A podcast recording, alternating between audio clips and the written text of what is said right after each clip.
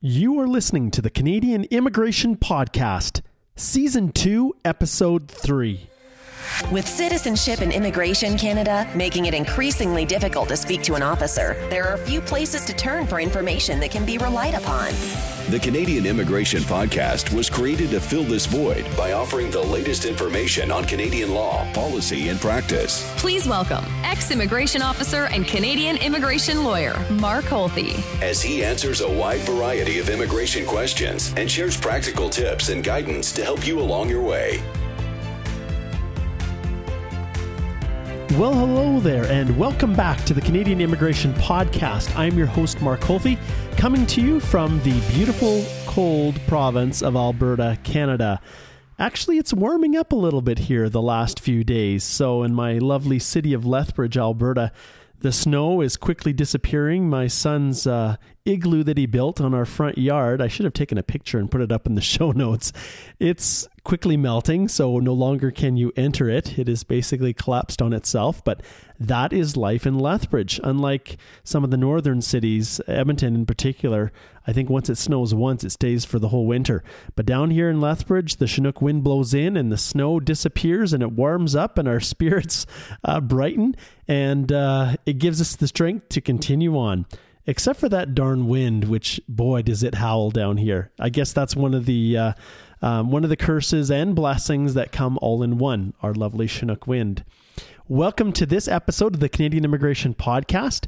I am going to be uh, releasing this episode today, January the 21st, 2017. And in this episode, I had a chance to catch up with Canadian immigration lawyer Chantal Desloges, who practices in Toronto, Ontario. She has her own firm out there.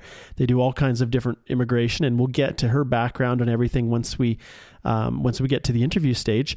I wanted to just provide a few quick announcements for people who are listening, just a few reminders. Uh, with it being January the 21st today, those who get this podcast uh, as a live feed through iTunes will get notification when it's been released. But those who do listen to it fairly quickly, uh, remember that with the uh, parental sponsorship now, the opportunity for filing those parental sponsorship applications will end on February the 2nd, 2017. So here just in a couple weeks. And I guess really it's it's just about a week and a half. And the reason I say it's important is because this is the first time in my practice where I've actually seen a lottery. And that's effectively what it is. So last year it was a race to file. The first um, the first people to get their applications in the queue and accepted were the ones who were able to benefit from the 10,000 spots that the government had opened up for this category. Well, now it has become a lottery. So at the beginning of January through till February the 2nd, for about a month there, they are accepting applications. And then once they receive all the applications in, then they're essentially going to do a random lottery and just pull 10,000 out. And if you're lucky enough to get drawn, congratulations. It'll be very interesting to see how this all plays out. Um, I was just about um, ready to file one just here the other day to get it into the category, uh, but the family that I was um, going to be representing was just a little bit short of the financial obligations, the low income cutoff that they needed. They had a, a larger family and when it all came down to it, we're probably going to have to wait till next year because their 2013 notices of assessment were a little bit low. But uh, if you can fit in there, absolutely go for it. There's there's nothing to lose. It is a uh, you can participate in our nice first immigration lottery for permanent residents. Uh, now, we may have done this in the past, I'm not sure, but since I've been practicing, this is the first time that we have really seen anything kind of like this. If I'm wrong, send me an email and I'll update the show notes saying, hey, we have other forms of lotteries that I just haven't thought of, and, and I welcome feedback from, from everybody else that's listening. I also want to remind everyone that we now have a new immigration minister, Ahmed Hussen. And uh, Ahmed has, uh, well, Minister Hussen has, uh, he's our first Somali born refugee. And he came when he was 16, I understand, to Canada. Obviously, he's come a long way from there. And now he is our new immigration minister, which I think we're all really excited to see how things play out. We're really happy to, uh, you know, we're really, really grateful for everything that our previous minister McCallum did for immigration, and now we're excited to see the direction that uh, Minister Hussen is going to take our immigration portfolio. So there has not yet, to my searching been any official announcement or statement from our new immigration minister. Uh, no crazy changes or anything like that, which tend to accompany um, uh, new ministers. And we also, I see, um, lost our ESDC. Uh, or the those of you who are uh, involved with the temporary foreign worker program, we now have a new minister there as well, and I'll I'll probably highlight them in our next podcast. But um, big news. Um, I'm going to get to Chantal's interview here in just a little bit, but I also wanted to let you know that I finished a pretty cool interview with Peter Rekai just this last week. And Peter's also an immigration lawyer practicing in Toronto. And he's covering um, quite a unique little category of permanent residence for self employed individuals. And now, this doesn't include everybody. It's pretty limited. You've got your athletes and artists and and uh, those those types of cultural uh, individuals, I guess if you could say, as well as farmers are fit within this unique little category. So Peter's going to s- share some really cool insight on it. And I think if you're like me, um, I've had a few clients in the past that maybe could have benefited from this category, but it's not uh, very, um, it's not utilized a lot. And uh, because of that, we tend to focus more on the, the skilled worker categories, the federal skilled worker program, Canadian experience class, but I think you'll find it very interesting. And Peter really did a great job. So, without further ado, I am going to jump to my interview with Chantal Desloges. All right, I am here with uh, Chantal Desloges. Uh, she is a Canadian immigration lawyer um, that's a senior partner with Desloges Law Group, um, an immigration law firm located in Toronto, Ontario. How are you, Chantal? I'm great. Thank you, Mark. Thanks for, for joining us here on the podcast. Um, I was really looking forward to having you join me. If you go online and you look for immigration, uh, all of the listeners, and um, and you you uh, pay attention to the articles that are coming out in the print media or online um, or even television, you know, there's a pretty good chance that you will have already seen Chantal uh, giving a little comment or uh, insight on immigration. So Chantal is all over the place. So I consider myself very fortunate to have her uh, on our podcast today. So uh, I'll try not to embarrass you too much, Chantal, but uh, that's that's uh, that's the lead in. So I'm really happy to have her. We are going to talk today about residency obligations for Canadian permanent residents, and um, and so that's the topic that we're going to address. And before we do that, I want to give a little bit more background on uh, Chantal just for, for the listeners so they can get to know you a little bit more. Um, Chantal is certified by the Law Society of Upper Canada as a specialist in both citizenship and immigration law as well as refugee law. And not all immigration practitioners are, are considered to be um, certified. So that's a, a fairly uh, important designation. Her practice encompasses just about everything related to immigration that you could imagine and refugee law, uh, business classes, skilled workers, family sponsorship, you know, your traditional work and study permits, refugee cases, citizenship applications. And, and you know, that's kind of where my practice stops. But hers continues on with uh, appeals and judicial reviews and all kinds of things. So, a real, real full encompassing practice. Um, in August of 2010, she established her own law firm, thus uh, the, the name of her firm, Desloges Law Group. And uh, you now have, I think, 13 people yeah, I think we are 11 now. It goes mm-hmm. a little up and down sometimes yes. with some turnover, but around 11 people, I think. Indeed. I, I went down one this morning, so. Sorry. so it, it happens. It happens. Um, Chantel has been an active contributor to the immigration bar in so many forms, and even immigration generally across the country. She's taught immigration law at Osgoode Hall, and she's been a curriculum coordinator and lecturer for Seneca's uh, Seneca College's Immigration Practitioner Certificate Program. She currently teaches current and I should say she currently teaches current and aspiring immigration consultants uh, with both IMEDA, which is um, it's uh, maybe you can describe IMEDA. What is that or IMEDA? I'm not sure the best way yeah, to pronounce that acronym. Yeah, so IMEDA stands for Immigration Education Alliance, and it is an organization that provides continuing legal education for either consultants or lawyers uh, who are in the immigration field, and they're looking to keep their knowledge up to date, um, you know, with changes in the law and things like that, or um, just to perfect their skills and to become better at different areas of law. Yeah, and you know, I I get uh, notifications, and I myself have attended some of those sessions, including I think I subscribed to the one that you did on how to draft uh, awesome submissions, and, and, so I know those resources are, are tremendously useful for not only consultants but immigration uh, lawyers alike. So very cool, very cool. Thank you. Um, in terms of uh, some of the other uh, things and accomplishments that uh, Chantal has achieved in, in March 2012, she was awarded the Queen's Diamond Jubilee Medal. And I seem to think that Ravi as well. Is, yeah. Was that the same one that he'd, he'd uh, obtained as well? That's right. Yeah. That's right. Yeah, right around the same time. Mm-hmm. Very cool. So that's Ravi Jain, and, and Ravi was a, a past guest on the podcast a, a, few months back as well. So very, very cool recognition and for, yeah. Sorry. also, ahead. my previous, also my previous law partner as well. Oh, that's right. Okay, that's right. I forgot that that's where you, Green and Spiegel was uh, was where you uh, uh, were working as an associate and then a partner as well before you started your own your own practice. That's right. Very cool. All right. So, in addition to to that uh, recognition, um, Chantal is also appointed by the Minister of Justice to serve uh, for initial initially three year term on the Federal Court Rules Committee, and then just recently, I guess you were appointed for another another three years. So, what's that all about?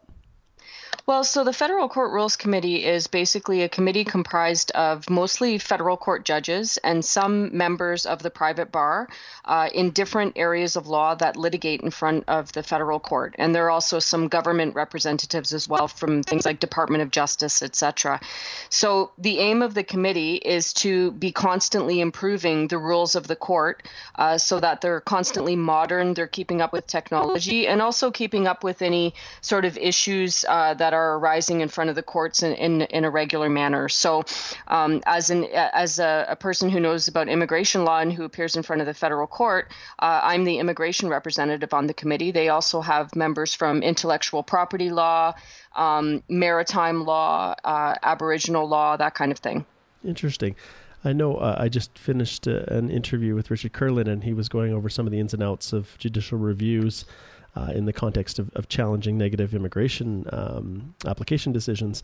And uh, yeah, he, he said that immigration forms a very healthy portion of, of federal court um, actions that are, that are brought forward. And yes, so, it certainly it certainly does, and and the rules of the federal court actually um, some of the rules are different for immigration matters than they are for other types of federal court litigation. So uh, it's such an important area of federal court practice that it actually has its own separate set of rules as well. Huh. Interesting. Well, in addition to to this work that that she's been doing. Um, like many of my guests, uh, Chantal is currently serving as an executive member on the Canadian Bar Association's National Immigration Section. And so, how is that going? What do they have you doing these days?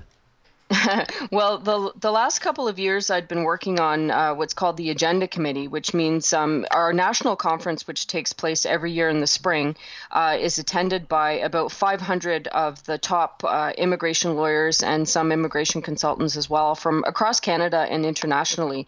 Uh, this conference is is a major, major portion um, of the value add of our section of Canadian Bar Association. So, um, putting together that agenda and making sure that there are top of the line speakers and current topics uh, that are of concern to the immigration bar is a very important role. Uh, so the last two years I was on the agenda committee, and now I'm serving in an advisory capacity to the new agenda committee, and also sitting as a member at large. So um, you know, helping with Canadian Bar Association submissions on law reform and those kinds of things. Awesome, very cool. Yeah, I had a, a pleasure of being involved as well uh, with with the the National Executive uh, Committee, and it was a, an unbelievably rewarding experience.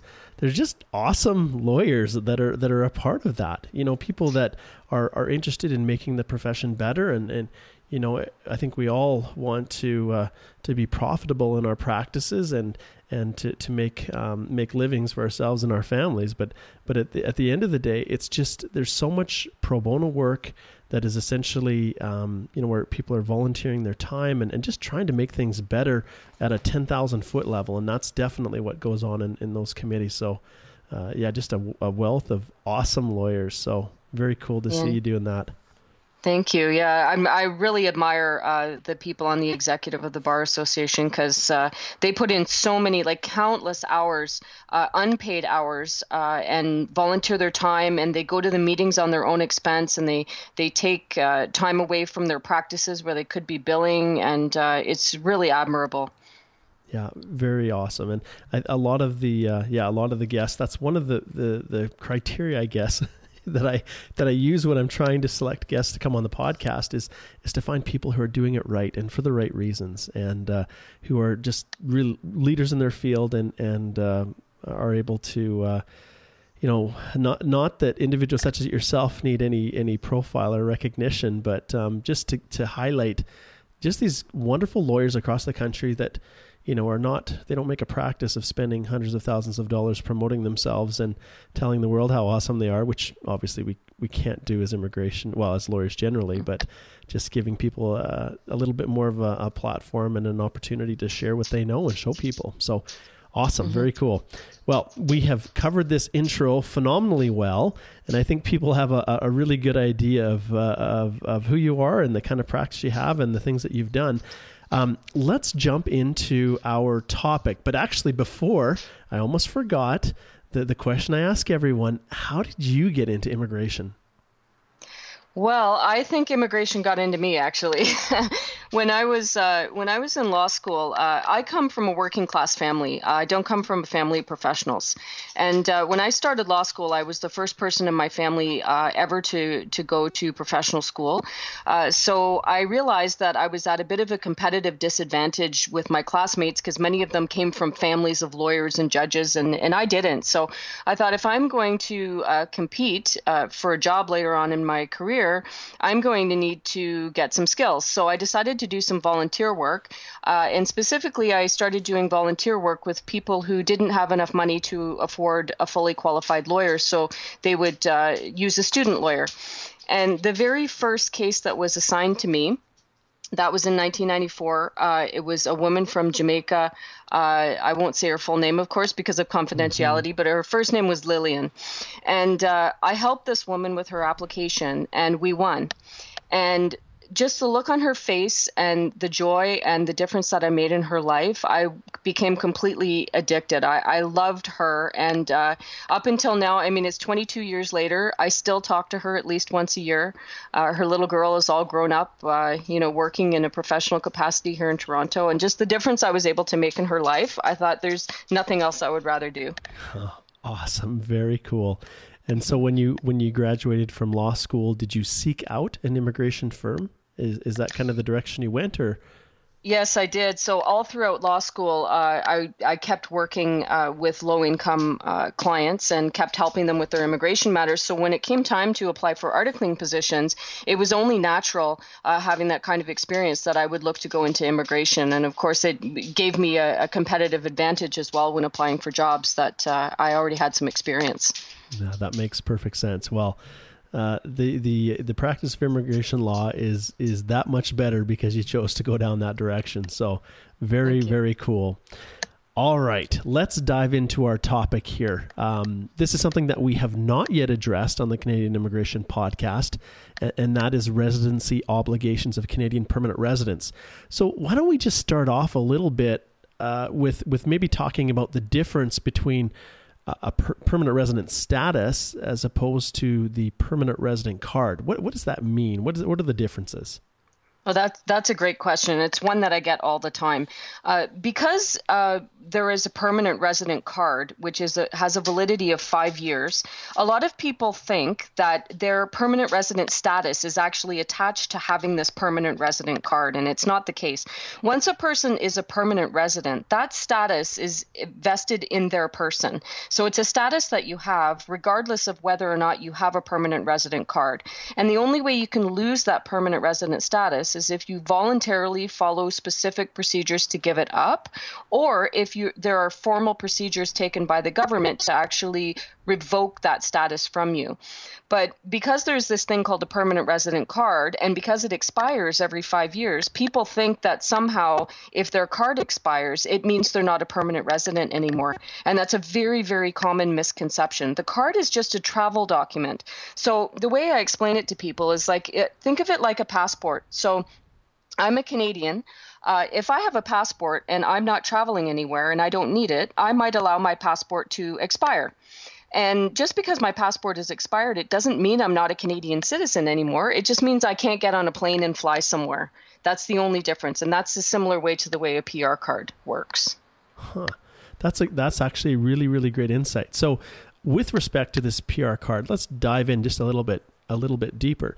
Now, does it make a difference if you're flying or whether you're traveling into Canada by air, uh, by by land or, or by sea?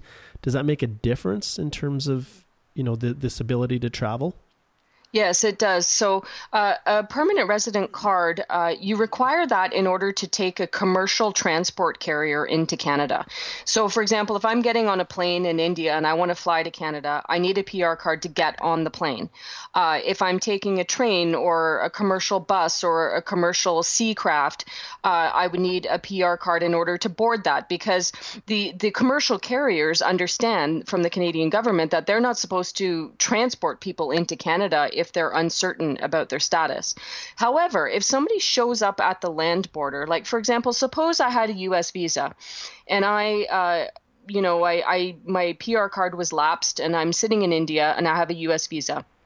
I could fly into the US and then drive to the Canadian border. And the minute I present myself at the Canadian border in front of an officer, uh, if I'm a permanent resident, that officer is obliged to allow me entry into the country with or without the PR card. So it makes a very big difference. And uh, that's one of the first questions I usually ask someone if they are outside the country without a PR card is do you have a US visa? Because if you have a way to making it to, to make it to the land border, uh, the officer does not have discretion to deny you entry because if you are a PR, you have a right of entry into Canada.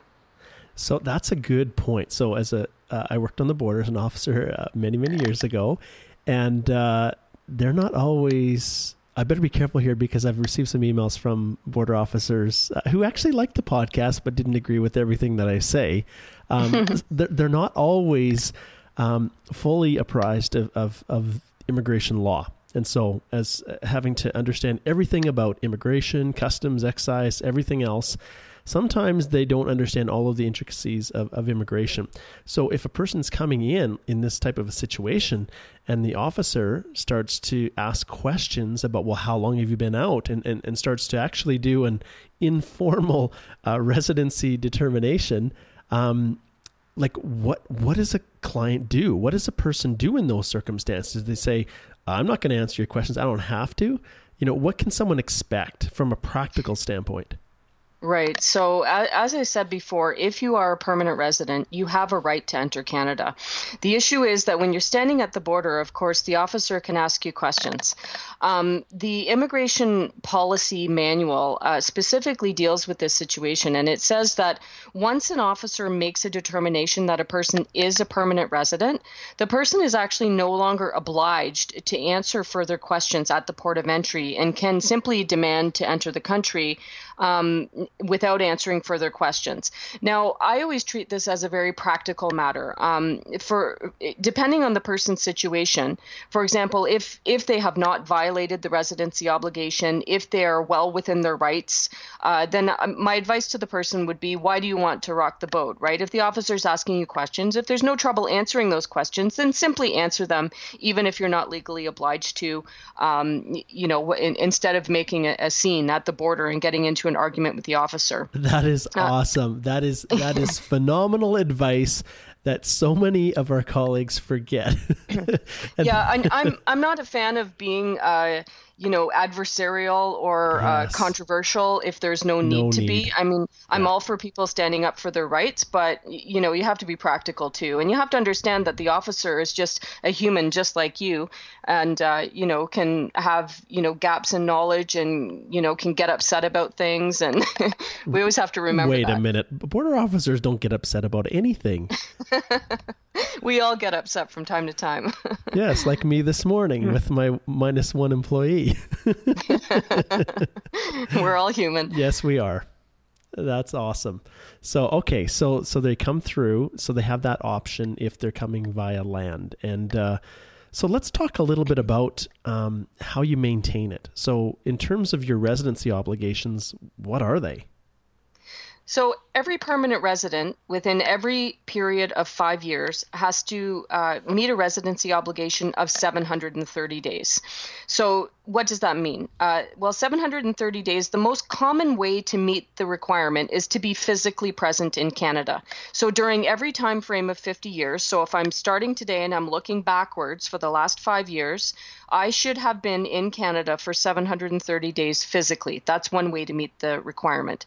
There are a couple of uh, other ways to meet it. For example, if your spouse is Canadian and you are outside the country accompanying your spouse, maybe they're working in Dubai or something like that, you can count those days towards your 730 as if you were physically in Canada. It's treated the same way. And finally, uh, there's another exemption for people who are seconded by their Canadian employer to work for a temporary period of time outside the country. Uh, if you're working full time for that employer, uh, you can, in some circumstances, count that time towards your 730 as well.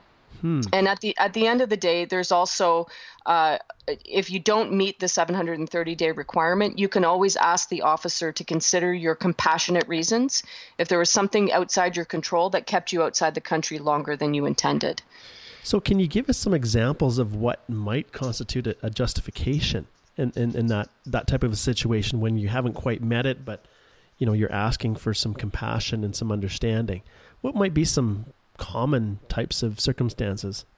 Sure, I've, I've had a number of really interesting uh, circumstances. I've had situations where, for example, uh, an entire family with kids uh, had been in Canada, and then the parents took the kids out of the country and lived abroad for an extended period of time. And then at the end of the day, my argument was, well, the children, it's not their fault.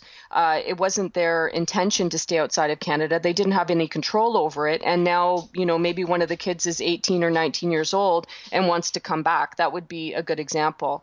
Another one would be, um, you know, I had to go back to my country because my mother had a heart attack, Yes. or you know, my father got cancer, and I'm the only child. There was nobody else to take care of them, and you know, I thought I was just going to go back for a month, but then their condition got worse, and I unexpectedly got held up over there, um, you know, longer than I intended to. So family health is a, a really common one.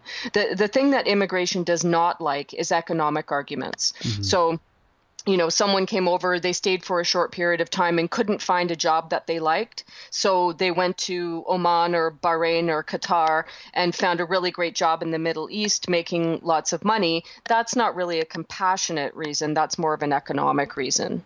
That makes perfect sense. Yeah. Let's take a look a little bit more at these exceptions. So, accompanying a spouse abroad. So, as long as you are married to a Canadian citizen and you are actually with them, um, how do you prove that? Right. So uh, usually it, it's sort of it's not this the type of example that has a lot of scrutiny attached to it because it's kind of assumed that if you're spouses and you're both overseas, you're probably, Probably living, living together. yeah. But we we always do go out of our way to provide additional evidence if possible. So we provide a full copy of the passports with the stamps showing that you know they were exiting and entering the country at the same time. So obviously together. Um, we might show things like if they bought a property or had an apartment lease in another country together, joint bank accounts, uh, mail going to each other on the same address. And at the end of the day, if you can't prove any of those things, there's more than one way to skin a cat. We've even had situations where we had to, you know, request letters from neighbors or, you know, relatives who just simply attest that the couple are, are genuinely living together. Hmm, that makes perfect sense. Okay, let's have some fun with this. So I'm a permanent resident of Canada, but I did love that job over in Bahrain, and I, I'm making so much money. And I've been out of the country for oh six years, seven years, and and I meet this nice Canadian girl who is also, uh, you know, working overseas, and and we get married. and uh, so, can I start counting those days? You actually can. So, interestingly, uh, a permanent resident who is in violation of the residency obligation, it only matters if it's detected by immigration because they do have to put you through formal procedures to revoke your status. So you can be in breach of the 730 days, but if nobody wrote you up to revoke your status, then you're still a PR. So if this person has been living outside the country for six years, nobody's ever done a residency determination on him, and then eventually meets and marries a Canadian citizen, he can start counting those days towards his 730. And the moment he hits the magic number of 730, he could actually apply to renew his permanent resident card. Huh. Awesome. yeah, so there's all kinds of uh, different. I, have I've also had situations, for example, where families have immigrated and the father goes back to the Middle East and lap, you know, his residency obligation is not met, but his wife and kids live here on a full time basis, and eventually they live here long enough that the wife becomes a Canadian, hmm. and then after becoming Canadian uh, she actually moves back moves overseas back. To, with her husband, and then you know once they're living together, he starts accumulating his 730 days. Wow. Huh. Interesting. Yeah. The law is a wonderful thing, isn't it? yeah. so let's let's talk just a little bit about this working abroad. So mm-hmm. sometimes it's it's hard to to really uh, visualize what this would mean. You know, if I'm working for a multinational company and they transfer me to a subsidiary in Bahrain, for instance, is would that type of a situation work, um, or is it uh, uh, is it you know it, it, does it have to does he still have to remain on the payroll of the Canadian company even though they're all part of the same group? Right. So there are a couple of key elements of, of that exception. So, number one, the company has to be a Canadian company and they have to be posting you abroad for a temporary reason. So, it can't be that your job is only overseas and you have no job to come back to in Canada. Uh, it also has to be a full time position. Uh, and it's not necessarily the case that you have to remain technically on the payroll of the Canadian company, but you do have to show that you're employed by them. So there sometimes can be, you know, as long as the paper trail is there to show that you're, uh, you know, working in a connected capacity, if it's close enough, it tends to pass the test of scrutiny. Uh, but the key thing is that it should be full time and that there should be a job that you're eventually coming back to in Canada. And that's where most people get caught up. So, immigration is obviously on the lookout for people who are cooking up these kinds of employment schemes just to allow themselves to live outside the country without yes. having to comply with their residency obligation. So, immigration will look behind uh, the corporate veil and we'll will want to make sure that uh, there is really an existing Canadian company and that you're really coming back to a job here at some point. That makes a lot of sense. You know, obviously, uh, people are trying to do whatever they can to to maintain their permanent resident status, and and uh, uh you know, especially now, it, it's so hard to get that uh, through circumstances that you know result in people having to leave. Uh, I'm mm-hmm. sure there's all kinds of creative ways that people try to, to retain it. Um, all right, so let's say this individual is coming back. They're, you know, and through some mechanism or another, a residency determination is triggered. So what happens when that, you know, what can people expect, I guess, to, to some extent? Mm-hmm. So, well, uh, first of all, a residency determination is really only triggered in three scenarios. Number one is when you're applying to renew your PR card. Number two is if you show up at the Canadian border. And number three is if you're outside the country and applying for a permanent resident travel document to come back to Canada because you have no other way to get on the plane. Uh, so, if neither of those three, three things happen, nobody's going to calculate your 730 days. But suppose it does happen. So, um, if you are applying for a renewal of a PR card or you're standing at the Canadian border, uh, if the officer deter- goes negative on your residency determination, so they look at your 730 days, they realize that you don't have it, and you make your compassionate arguments, and they're not buying it, hmm. they're going to write you up uh, for removal. Uh, but you are allowed a full right of appeal in front of the Immigration Appeal Division. And while you're exercising that right of appeal, you remain a permanent resident. So the officer, even though you get written up at the border, they still are going to let you into the country. You can still work and go to school, and you can get a temporary PR card while you're waiting for your appeal hearing. And uh, the appeal board at the end of the day will make a determination whether or not they allow you to retain your permanent resident status. But uh, a lot of people get confused about that because they think that because they got written up, that means that their status is revoked. But in fact, it's not revoked until you've either declined your right of appeal or you've exercised fully that right of appeal and a final decision has been made. So, how long does this typically take? Um, if someone exercises the right of appeal, on average in Canada, it takes about two years to get a hearing. So during the time that you're waiting for your appeal hearing, you retain all of the rights and privileges of permanent resident status. So you can work, you can study, you can stay here, you can get your health care renewed, you can do anything that anyone else does. Um, sometimes what happens is that by the time you get to your appeal hearing after two years, you you know might have got a job, your kids are in school, uh, you know, your wife is also working, and you may have accumulated sufficient sufficient compassionate factors during that two years to actually win your appeal.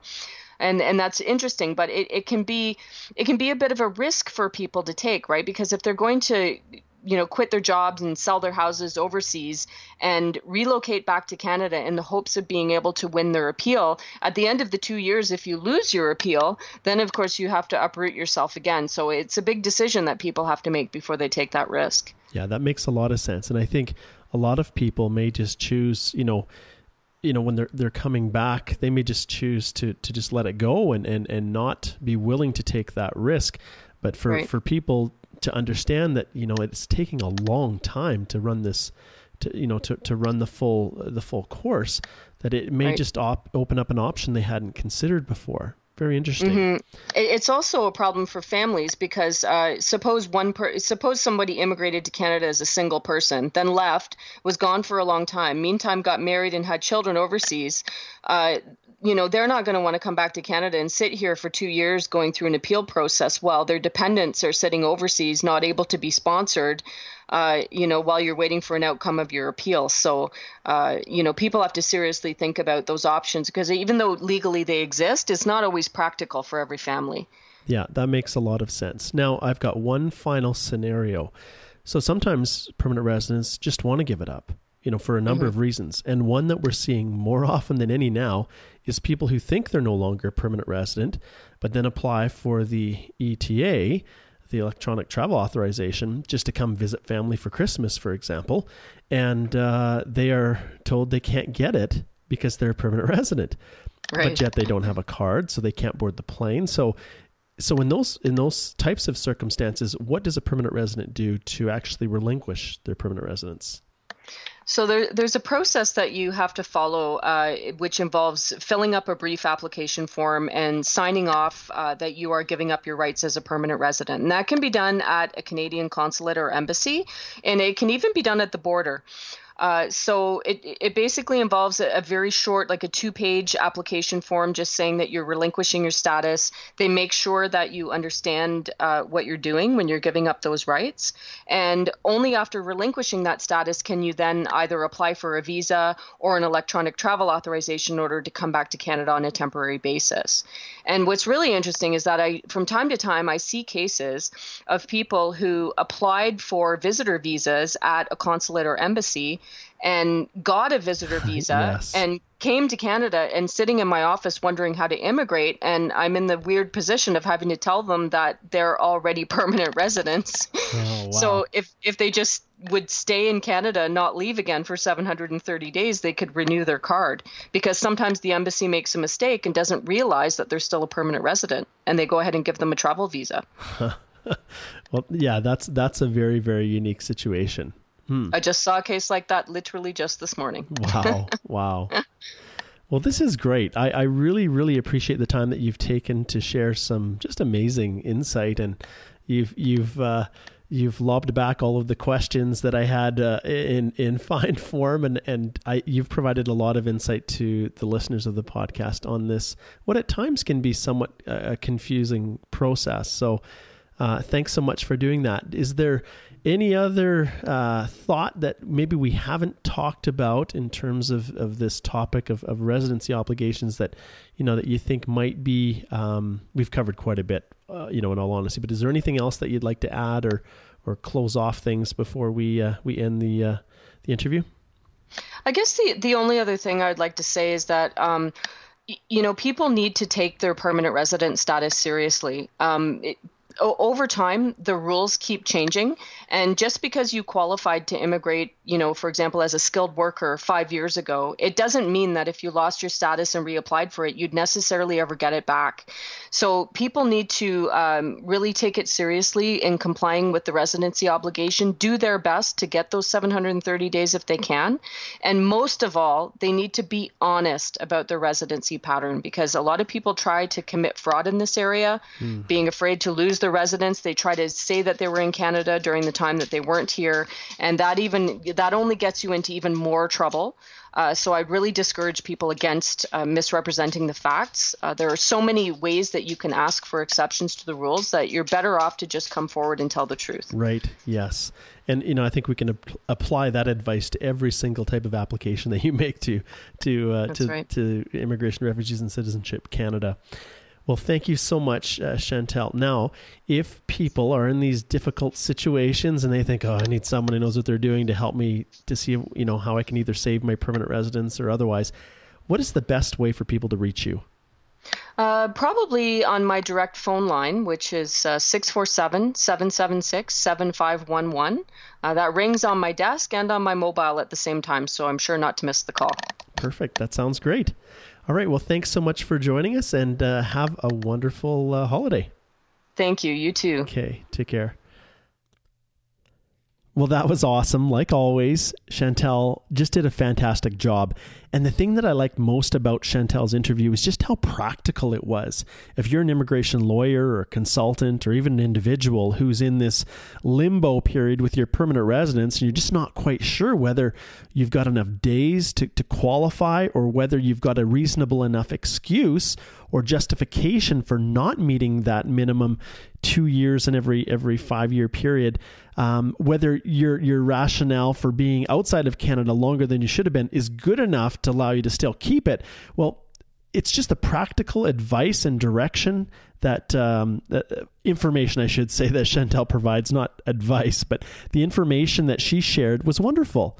And uh, it's stuff that we can look at, we can understand, we can apply it to our you know our circumstances and just really good practical advice.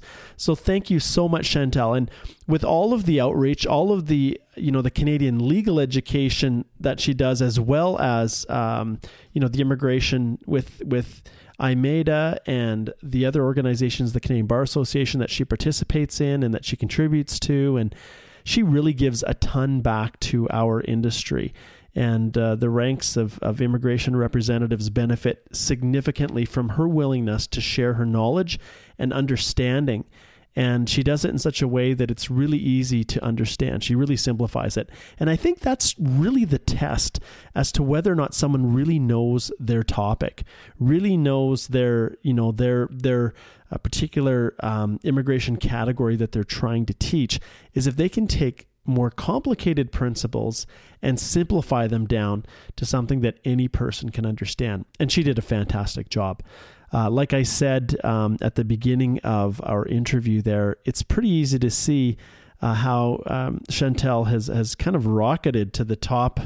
Um, at least with respect to the, the the recognition she gets from her peers as being just one of the top immigration lawyers in the country. And uh, yeah, so it was just a delight for me to have her on the podcast. So thank you, Chantal, and hopefully we can get you back again in the future. Um, there are, as I indicated in the past, a few changes coming for me here in the you know in the coming weeks here, and I'll talk a little bit more about it. But I'm just not quite sure how to talk about this little journey that I've been going through um, probably most people are like, we don't really care what you're doing, Mark. Just produce the podcast and get helpful information in there. Uh, we don't need this to be some kind of a diary, but you know, I think I'm going to talk about some of the recent journeys that I've been through um, as I've tried to figure out the future of my practice and, and the directions that I'm going to take it. And uh, immigration has changed for immigration lawyers a lot over the last few years, and even for consultants. And the industry has has become uh, just different. Even our interaction with with the with the government, with the immigration officers, so much of it has changed over the last few years. And and I'll be honest, it's not as enjoyable as it used to be. And uh, you know, there's wonderful opportunities to help people and to be a, make a difference in their lives.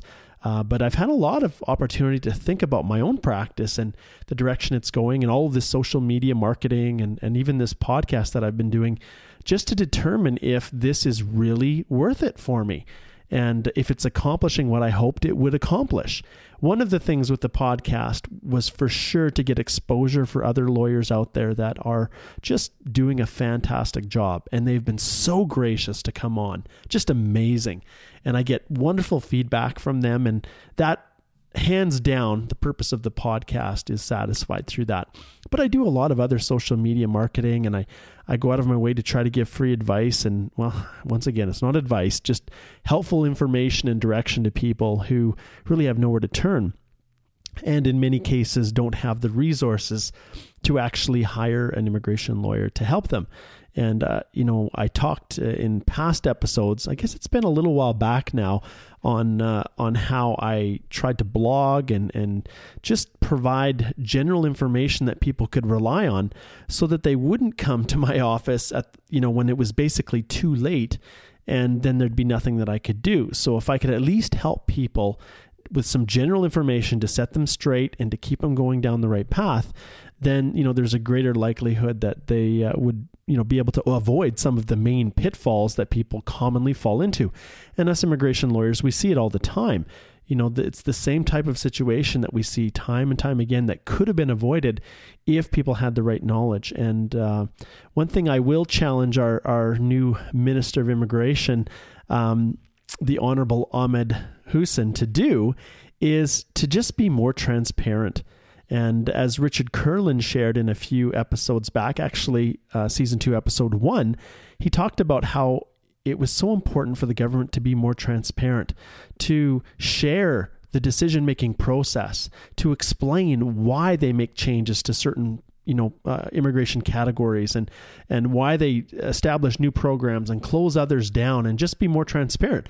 And obviously Richard is is the uh, the guru of uh, access to information requests and trying to shed light on what is happening behind closed doors with our government. And so I would encourage our minister to be uh, maybe just a little bit more transparent and also involve all stakeholders in in the discussion. And I think um, uh, immigration lawyers and consultants and those who actively work with people um, are just a wonderful resource of insight that in the past has not been tapped into. So that's my challenge is to uh, just to increase relationships with the Canadian Bar Association and, and other organizations uh, of, of immigration representatives who can bring a significant level of understanding and insight uh, that most definitely will help with the development of future programs and changes to our existing ones.